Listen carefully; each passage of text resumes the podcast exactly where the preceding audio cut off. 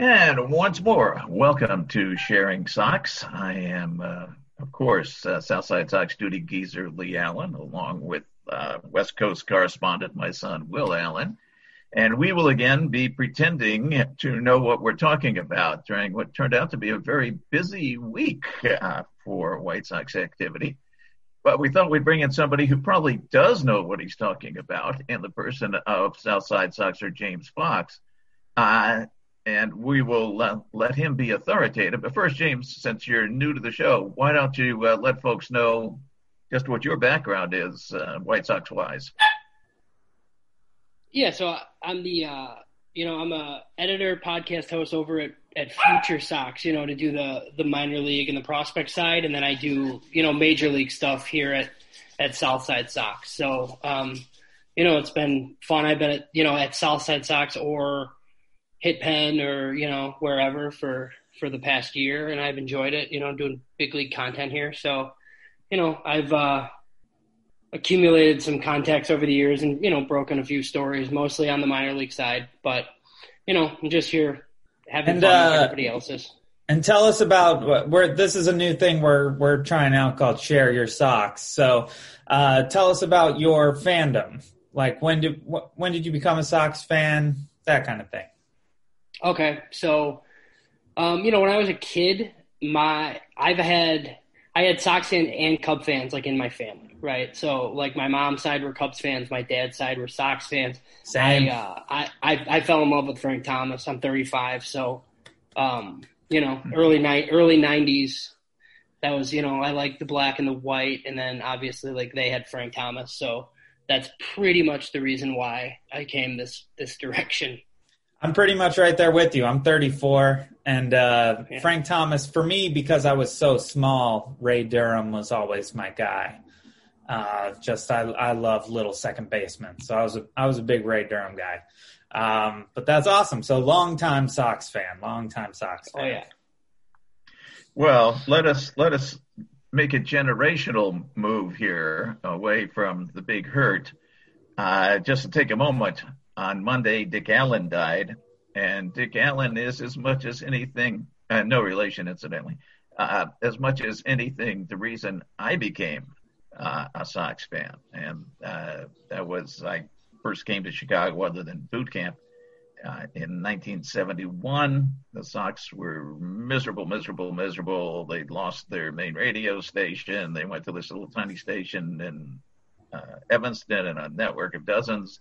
And I ended up working part time for that station and getting to occasionally be a second engineer at the Sox games. And that meant being able to sit up in the radio booth behind home plate and watch Dick Allen bat. And he hit the ball harder than any human being I've ever seen hit a baseball. I still swear the ball went flat on one side when he hit it. Uh, they you have the jokes about tore the cover off the ball. I think he could have done it. And to the point where he would not intentionally hit the ball up the middle because he was afraid of killing a pitcher in the process of doing that. Uh, no, sometimes that's coincidentally that's the same reason I never hit the ball up the middle. I was just yeah. too worried. Yeah. I was like, I better just bloop it over the first baseman and hope that it falls so no one gets hurt.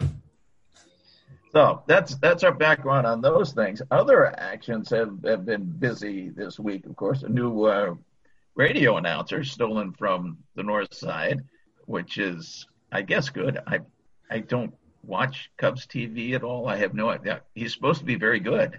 Uh, I have no idea. I couldn't pick him out of a lineup. I couldn't pick his voice out of an audio line. But uh, I guess uh, uh, is here, and I, he, he says he wants to be in radio. And as somebody who worked both TV and radio, uh, yeah, I'd much rather work radio than TV any day, and I'm and I'm with him, especially in sports where you get to be the total describer of everything. Yeah, I mean, I, so, I, I think that his you know his reasoning for that is too that he he really wants to do like playoff baseball and World Series baseball. When you're on the TV side, obviously you don't get a chance to do that. So, you know, that's I think that was kind of what he said. I mean, he he grew up wanting to he idolized Ernie Harwell as a kid in Detroit, and you know Whether that's like truly the reason or not, who knows? But I do think a big part of it is like you know he thinks that he, he's going to have a chance to like call playoff baseball and hopefully World Series baseball at some point. Yeah, I think and so I, too. I, yeah. It's and a great, great choice. Radio's just greater thing to do. It it really is in, in sports. You know, TV, you're you're kind of a fill-in guy. You can bring in some stats, maybe some strategies. But radio, you're it. You're telling everybody everything about the game. You can't have any dead air. It's much more challenging than uh, television work. But on we go, onto the field itself. Two big moves by the White Sox in the opening days of the winter meetings, one of which is met with mixed reaction, one of which is kind of a jaw dropper. Um, the first one. I was as shocked about Lance Lynn as you are, Dad. I just want to say, I just want to say I'm right there with you. That was a jaw dropper we got our safety net, our our good guy in Adam Eaton, and then to go out and get Lance Lynn is well, what were we thinking? The the move for Lynn is interesting, and the reason it's got attitudes both ways. It's it's a rental. Uh, Lynn's got one year left on on his contract, and you're trading the entirety basically of Dane Dunning's career uh, for that. But that's theoretically sends a message. We're going for it in 2021, which makes sense because the division is going to be absolute trash. You might as well take advantage of that. Um, at the same time, the idea was to be good for a real long time. So that's why it's mixed. James, what's, what's your take? So, you know, my take on that is that it, it's definitely a fair price. I mean, I understand people being upset over Dane Dunning just because, like, that's one of the guys that we've seen before, and he looked pretty good last year. You know, I do think you got to give to get a little bit. Lance Lynn's been really good over the last two years. He's, you know, absolutely like exactly what they need. And and I do think that there's something to be said for you know the new pitching coach that came in, Ethan Katz. It, it just seems like he prefers Michael Kopech and Dylan Cease you know, like if one of their young starters is expendable, um, the guy that they deemed expendable is Dane Dunning, right? So, so that's why they made that trade. And you know, I get they have a lot of younger pitching prospects too, where maybe you'd say, oh, get rid of one of them instead. But I do get like Lance Lynn is going to take Dane Dunning's roster spot anyway, so then maybe you save some of those other guys um, for later deals down the road. I do think Dane Dunning is probably a number four starter in the big leagues for a long time, but I'm not sure he can give the White Sox 160 plus innings next season, which is something that they need. So I just, I just think they felt like it was something that they could afford to do at this point. And while you did only trade for one year of Lance Lynn, uh, I think he's going to be easy to extend. He's a Indianapolis native. I mean, if you want to add two years onto that deal, I think that would be possible here at some point. I totally agree. yeah. Things you mentioned the the innings innings eating, which is a very important part of Lynn. It seems to me, especially especially if he's followed by Dylan Cease in the rotation, and Cease is going to wear out bullpens left, right, and middle because he can barely get out of the second inning. Uh, having Lynn give the bullpen a little bit of a rest the day before could be a, a pretty crucial move. Dylan Cease is never going to come on this show, despite how I I call him shutdown Cease. I, I preach for him every week, and then you come on and you say these things about Dylan, and we just we have no chance of getting Dylan. Um, I I really like this deal. I I think it's a good deal. I think Dane Dunning, you know, as as James just said, you have to give to get. No one's giving you Lance Lynn for free. He's been he's been a really solid pitcher the last few years. I also like that he seems excited to come to Chicago. I think he's excited to be on a potential playoff team. Um, and he is exactly what we needed. I actually I praise this move a lot. This move was was really what we needed to come in after Keuchel in that rotation. And of course, I'm sad to give up Dunning. You're always sad to give up uh, a pro, uh, a pitcher who has got a, a potential decent ceiling but we also know Lance Lynn is a workhorse, and we don't have a lot of pitchers who necessarily are workhorses right now. And we need that guy. I actually, I, I really, really like this move. Uh, James, one thing, since you're a minor league expert, the toss in, Avery Weems. I have no idea. What's he like? Yeah, so I mean, it's it's actually really interesting. So Avery Weems was a sixth round pick in 2019, and he was a senior out of Arizona, and generally seniors like are are kind of like throwaway picks. What the White Sox have done lately, they they've taken a lot of high school guys in early rounds, and high school guys are expensive, um, and there's only so much you can spend. So then you take high you take college seniors that cost like ten thousand dollars. Avery Weems signed for ten thousand dollars. He was kind of a bad starter at Arizona. Right away, the White Sox converted him to relief. His fastball ticked up a little bit, and they like taught him a slider that's like a really good pitch now somehow. Um, so he was really good in rookie ball last year, like in 2019 after his draft year. And then apparently he took a big step, like in fall instructs, like instructional league, um, and he could profile as like a reliever down the road. So, um, like Texas apparently saw him in instructional league and deemed him like a worthy throw in. The thing that I think is important, you know, he's 23, he's a reliever profile. So look, the Sox aren't losing a ton, but the fact that they turned a six round pick, $10,000 senior sign into the second part of a deal for a guy like Lance Lynn is, it's pretty good for like their, uh, their scouting and development staff. So, you know, that's, that that's kind of a win. He's not a household name, obviously. He was probably going to be on the back half of some top 30 lists, you know, when, you know, for Baseball America and whatnot. Um, and now he obviously won't be. But yeah, he, he's a guy that, you know, most people didn't really know. And honestly, like even for stuff like we do at Future Sox, like we didn't, we didn't have him ranked at all. We didn't know, you know, we weren't privy to some of that information that he'd made like that many changes developmentally. That's amazing that they were able to put him onto this deal and make it the thing that sold it. Um, it almost makes me fear that Weems has a new screwball unlike anything yeah. anyone's ever seen, and the White Sox don't know about it, but the Rangers do. Uh, wow, what a what a deal! What a deal! But Let's it say- is, you know, it is that you know. So he, so he might be in their big league bullpen a year and a half from now. I don't think anybody's going to care if Lance Lynn's really good. So yeah, absolutely. No, it's a good deal. Let's take a quick break. We'll come back, and I heard there was another signing this week. I can't wait to find out who it was.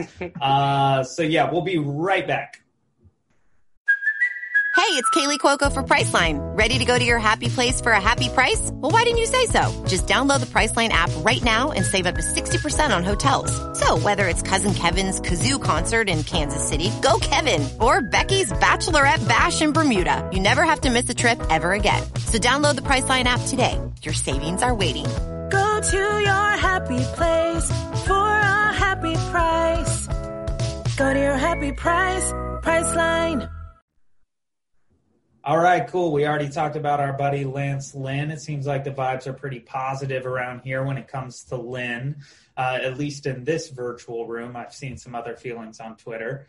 Uh, but uh, Geezer, if you want to tell us about uh, another thing that happened this week. well, the other one, I, I am wearing uh, today for the, for this uh, my 2005 World Champions shirt in honor of the Lance Lynn trade, but still wearing my hat backwards uh, because the backwards direction the team takes with move number two, which is bringing back uh, the immortal Adam Eaton, which now I want to say first off, it had one very important positive aspect, which it has brought a ton of Drake LaRoche jokes out in the open again that we that we've been missing for years.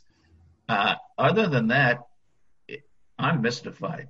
I it's you, you make a move with Lynn that says we're going for it now and we're going to be great, and you make a move with Eaton that says, well, we're just kind of satisfied with scrimping along with somebody else's garbage. He wasn't even a free agent except for Washington non-tendered him. Uh, if your team non-tendered you, there's questions. If you're going to take a non-tender, I'd rather have Eddie Rosario anyway. But uh, yeah, I mean, I you guys go ahead.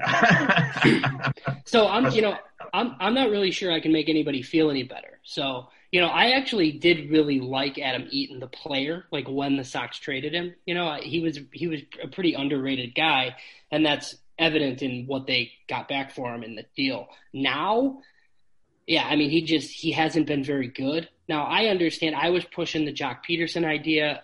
Like I understand if they don't want to give three years to Joc Pederson, and they think it's too many strikeouts in a lineup that's already full of strikeouts, right? If Adam Eaton is 2018 Adam Eaton, then I think you can deal with his nonsense. And, you know, he hits down at the bottom of the lineup and he, he makes a lot of contact and he draws walks and he's kind of a profile that they don't have. And I think you're banking on he hasn't been that good defensively. He's been bad. Um, yeah. He, yeah, and he doesn't make a ton of hard contact. So like that's a profile that like you don't love at this point. Look, my they had to have like I've praised some of their changes in pro scouting. I mean, they hired a, a biomechanical engineer by the name of Ben Hanson, um, and then Nick Hostetler. Those guys are on the pro scouting side now. So look, like they see something. They think Adam Eaton can help them. Obviously, he's probably only going to face righties you know, because Adam Engel will face the lefties. It's a one year deal. There's not really any really bad one year deals, but this to me, Adam Eaton's the guy you signed in January when you missed out on your targets, you know. Yeah. And, totally and they agree. did it now. So my my thought is that we're gonna see, you know, hopefully like a Liam Hendriks here. Um, and maybe another starter like a Jose Quintana. My guess is Rick Hahn knows the budget that he has, right? Jerry said you can spend this amount of money and he knows how much Liam Hendriks is going to cost. He knows how much the second starter is going to cost, and he decided that he had to have those guys, and he has eight million dollars to spend on right field, and they used it on Adam. Now, could they have went out and got Michael Brantley instead and not done another pitcher? Maybe, you know. But I don't really love Michael Brantley in right field either, like consistently. I don't think he can really play out there. Like I, I thought Joc Pederson was the move. I understand being apprehensive over that sort of profile because you have so many of them. Um, I just think right field is is you know it's just going to be a revolving door for a while until you can solve that thing. Um, but you know they they do have one of the best teams in the American League. Like regardless of you know like you could stick Engel out there with with somebody and still be a division contender. So it's just yeah, I, I, just think people were put off because it's Adam Eaton and he's kind of annoying and, and whatever. Um, I think some of the clubhouse stuff on this team might be a little bit overblown. Like that team was a mess in 2016. Yeah. You know, like you had all these vets that were clashing with each other, and Robin Ventura was on his cell phone in his office. You know, and that and that that was pretty much it. You know, so I don't think they'd do this move if they thought it would kill him. Um, but I just I don't know how productive he's going to be. Yeah, well, I, mean, I, I, I, agree with you that it, come March and you don't have a right fielder yet, you go, oh yeah, let's let's uh, mm-hmm. Eaton's still out there. Let let's get him.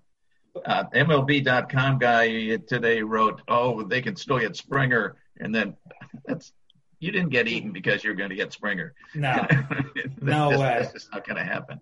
I mean, I agree with James. I, I think this move to do this move this early is because you're going for someone else and you don't want to fall asleep at the wheel and end up with no right fielder. Um, that is my hope. I hope it means that potentially Liam Hendriks is coming our way. Uh, but yeah, it, it, makes no sense defensively uh, or offensively, so or morale wise. So I'm not entirely sure what else uh, Eaton could be could be there for. I was actually more of a fan of James's suggestion of Joc Pederson. Um, I liked your argument, James, and I think it it would have made Pederson a, a, a, decent fit. And I get the risk with Joc Pederson, but also I'd be interested in seeing Joc Pederson in a new environment uh, with some new coaches and and some new teammates, and see how he shifts in that situation. Adam Eaton, I.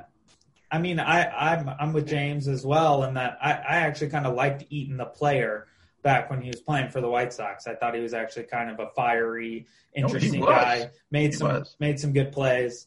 Uh, but those days of Adam Eaton seem to be be past us. Now, last year, you can always argue kind of a funky year, so a lot of guys didn't get their regular routines in.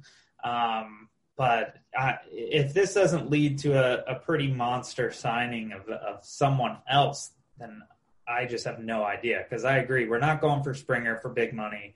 Brantley, he's kind of a toss up for me with Eaton anyway, in reality.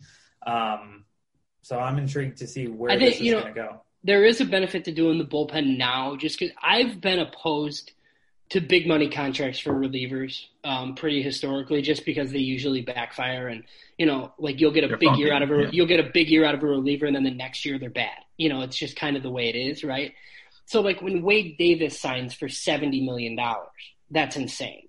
you know. But when Liam, but Liam Hendriks, I mean, if he's three years, thirty nine million, and obviously it's not our money, so who cares? But the way the White Sox operate, we kind of have to care. That's nothing for him. Like he's been tremendous the last two years.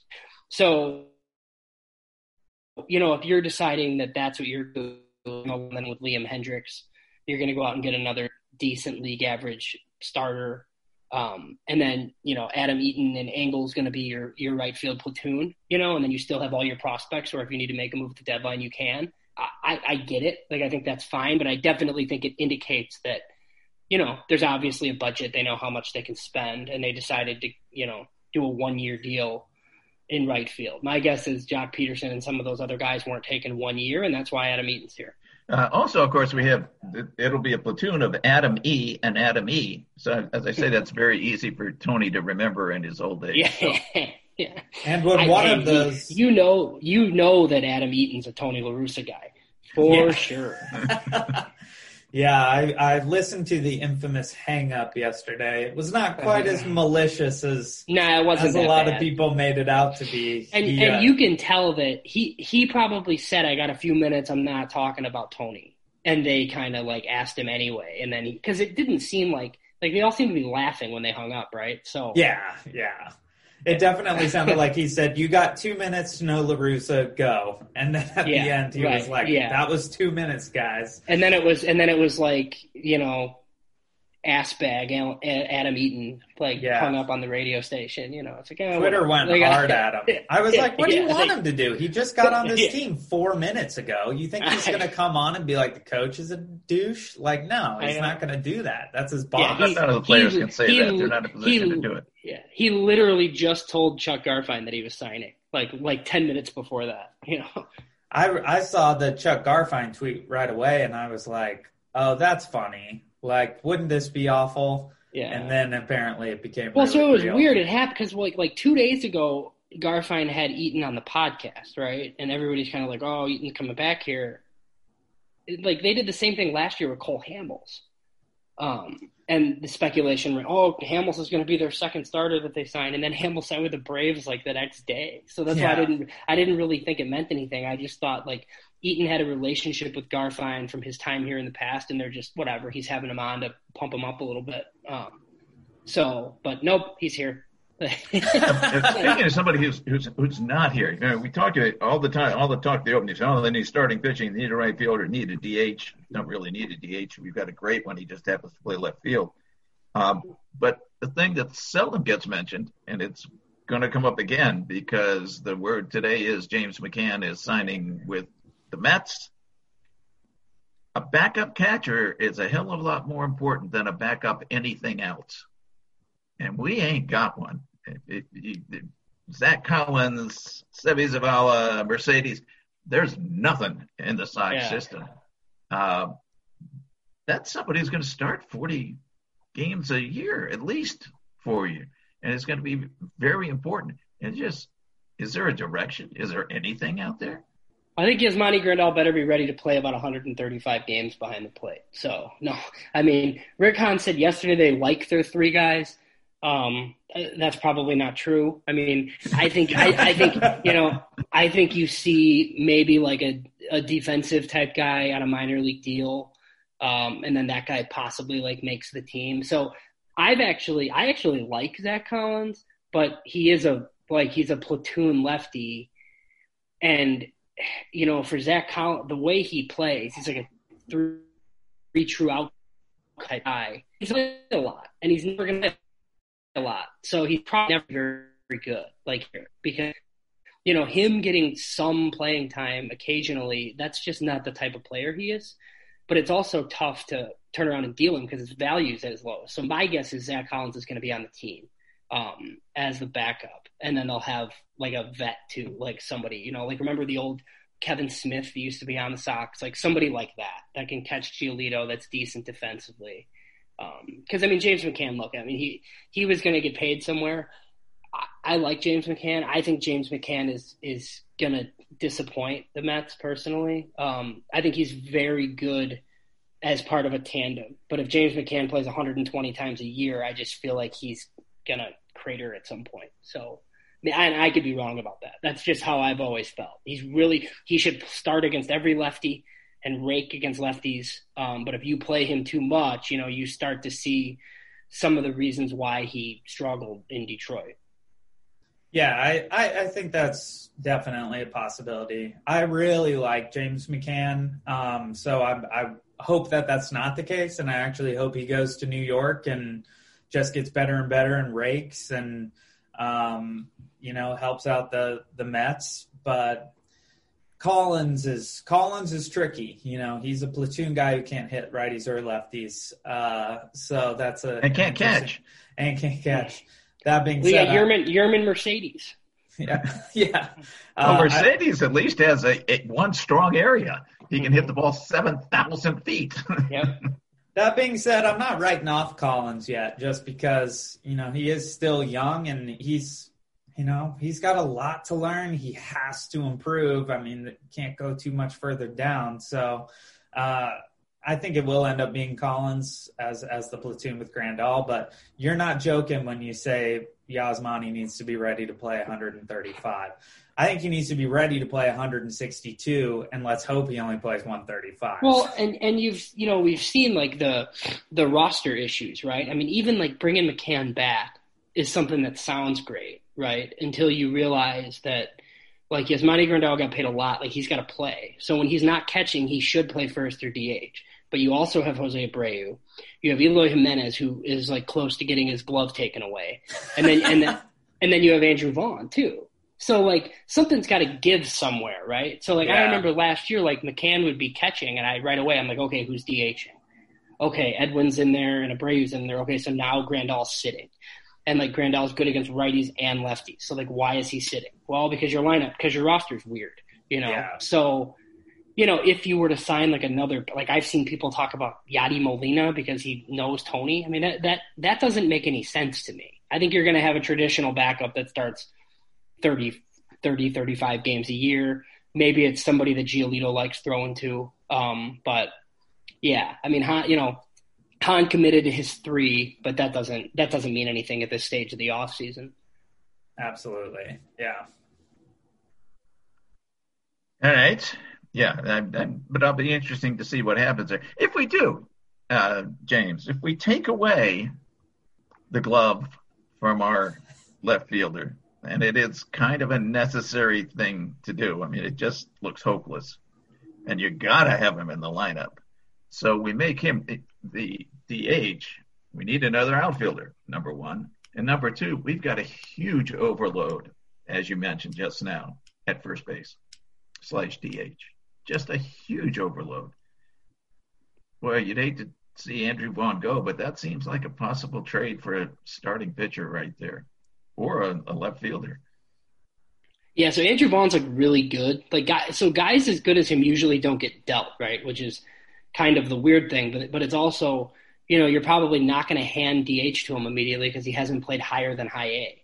So he was great at the alternate site, and they loved his exit velocity readings and all the batted ball data and all this stuff. But the bottom line is he hasn't played higher than high A Winston Salem. So my guess is he starts in the minors.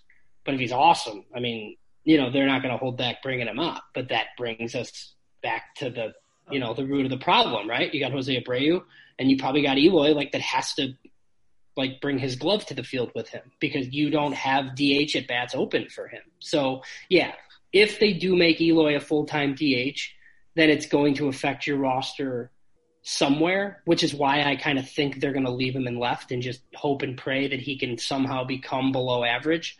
Um, yes, I said hope that he becomes below average because um, that you can live with, right? If he's Manny Ramirez out there, like just like catch the stuff that's hit at you, right, and field the grounders and anything over your head, just whatever. Like just yeah. you know, just like let it go. But Anything over your head, there's a guy named Luis who plays yeah. right by you, and just let him stroll on over. Well, and, and that's why you have, and that. Well, that's why you have to hope too that Adam Eaton is like, you know, not horrible defensively now, right? Like, is but he? The problem has, has been with him, wasn't it? An, an ACL tear that since then he can't play the yeah. field anymore.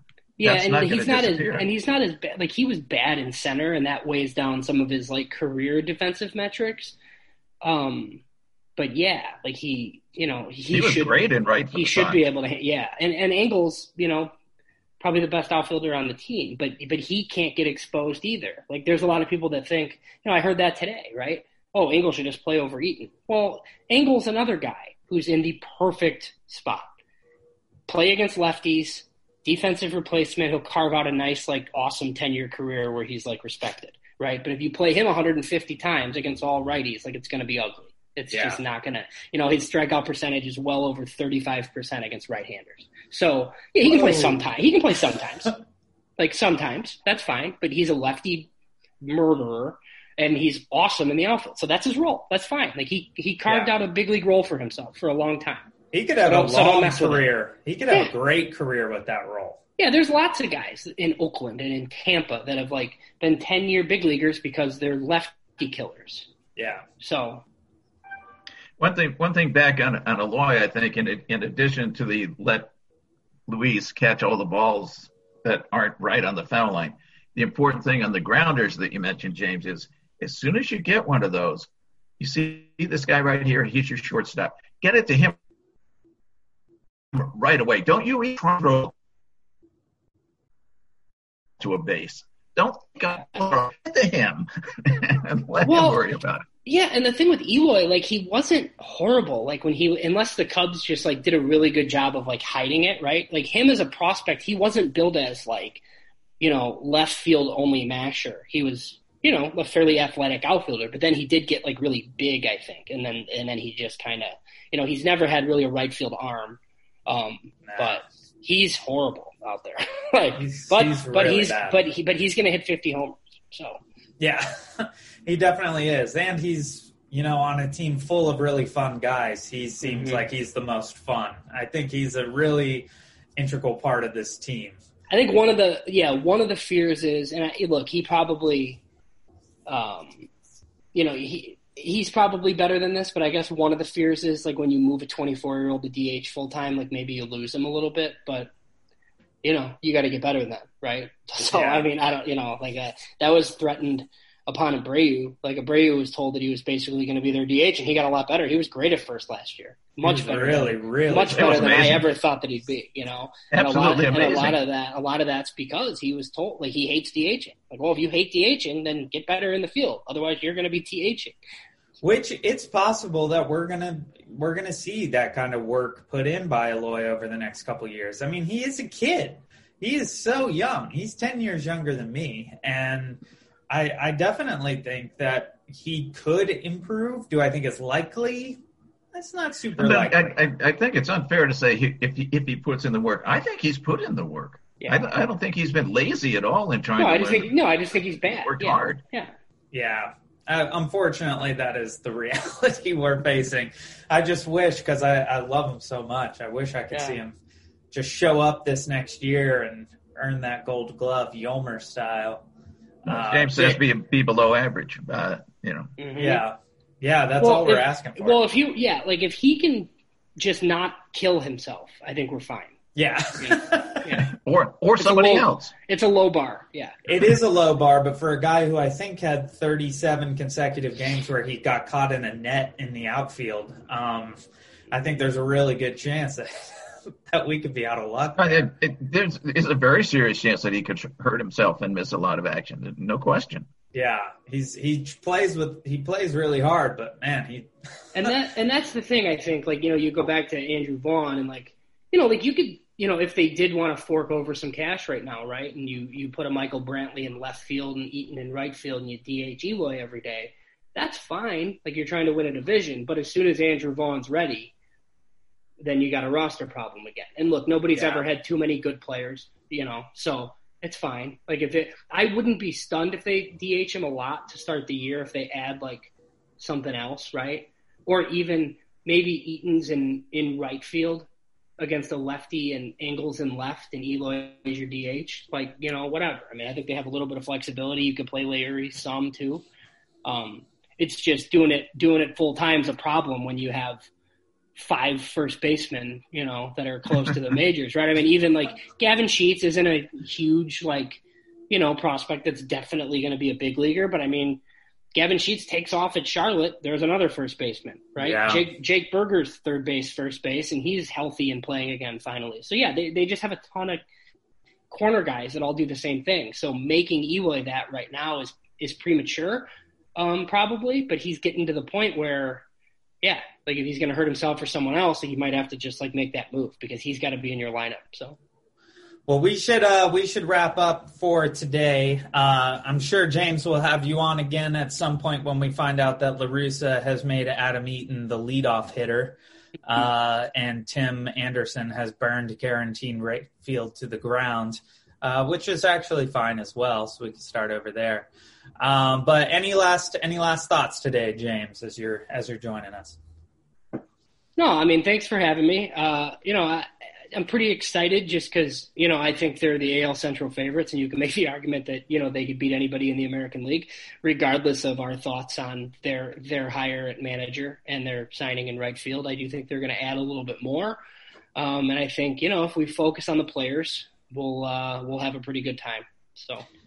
Which uh, leads me to uh, the geezer's last thoughts. I have one for you, which is turn your hat around because we're going forward again, baby. Even with Adam Uh. Eaton. All right, there we go. There we go. You don't always have to be Well, a promotion. Well, we'll hope that, that, that that's the direction that's coming up. Uh, and I think that does do it for this week. We'll see. There, there's more winter meetings. There may be more excitement before we're back again. Yeah, That's tomorrow's right. the Rule 5 draft. Oh, yeah. Oh yeah, big day tomorrow. Well, thanks again, James. Uh, you're, it was really great to talk to you, and uh, thanks for sharing your socks. And we'll see you all next time. All right. Right on. Thanks for having me.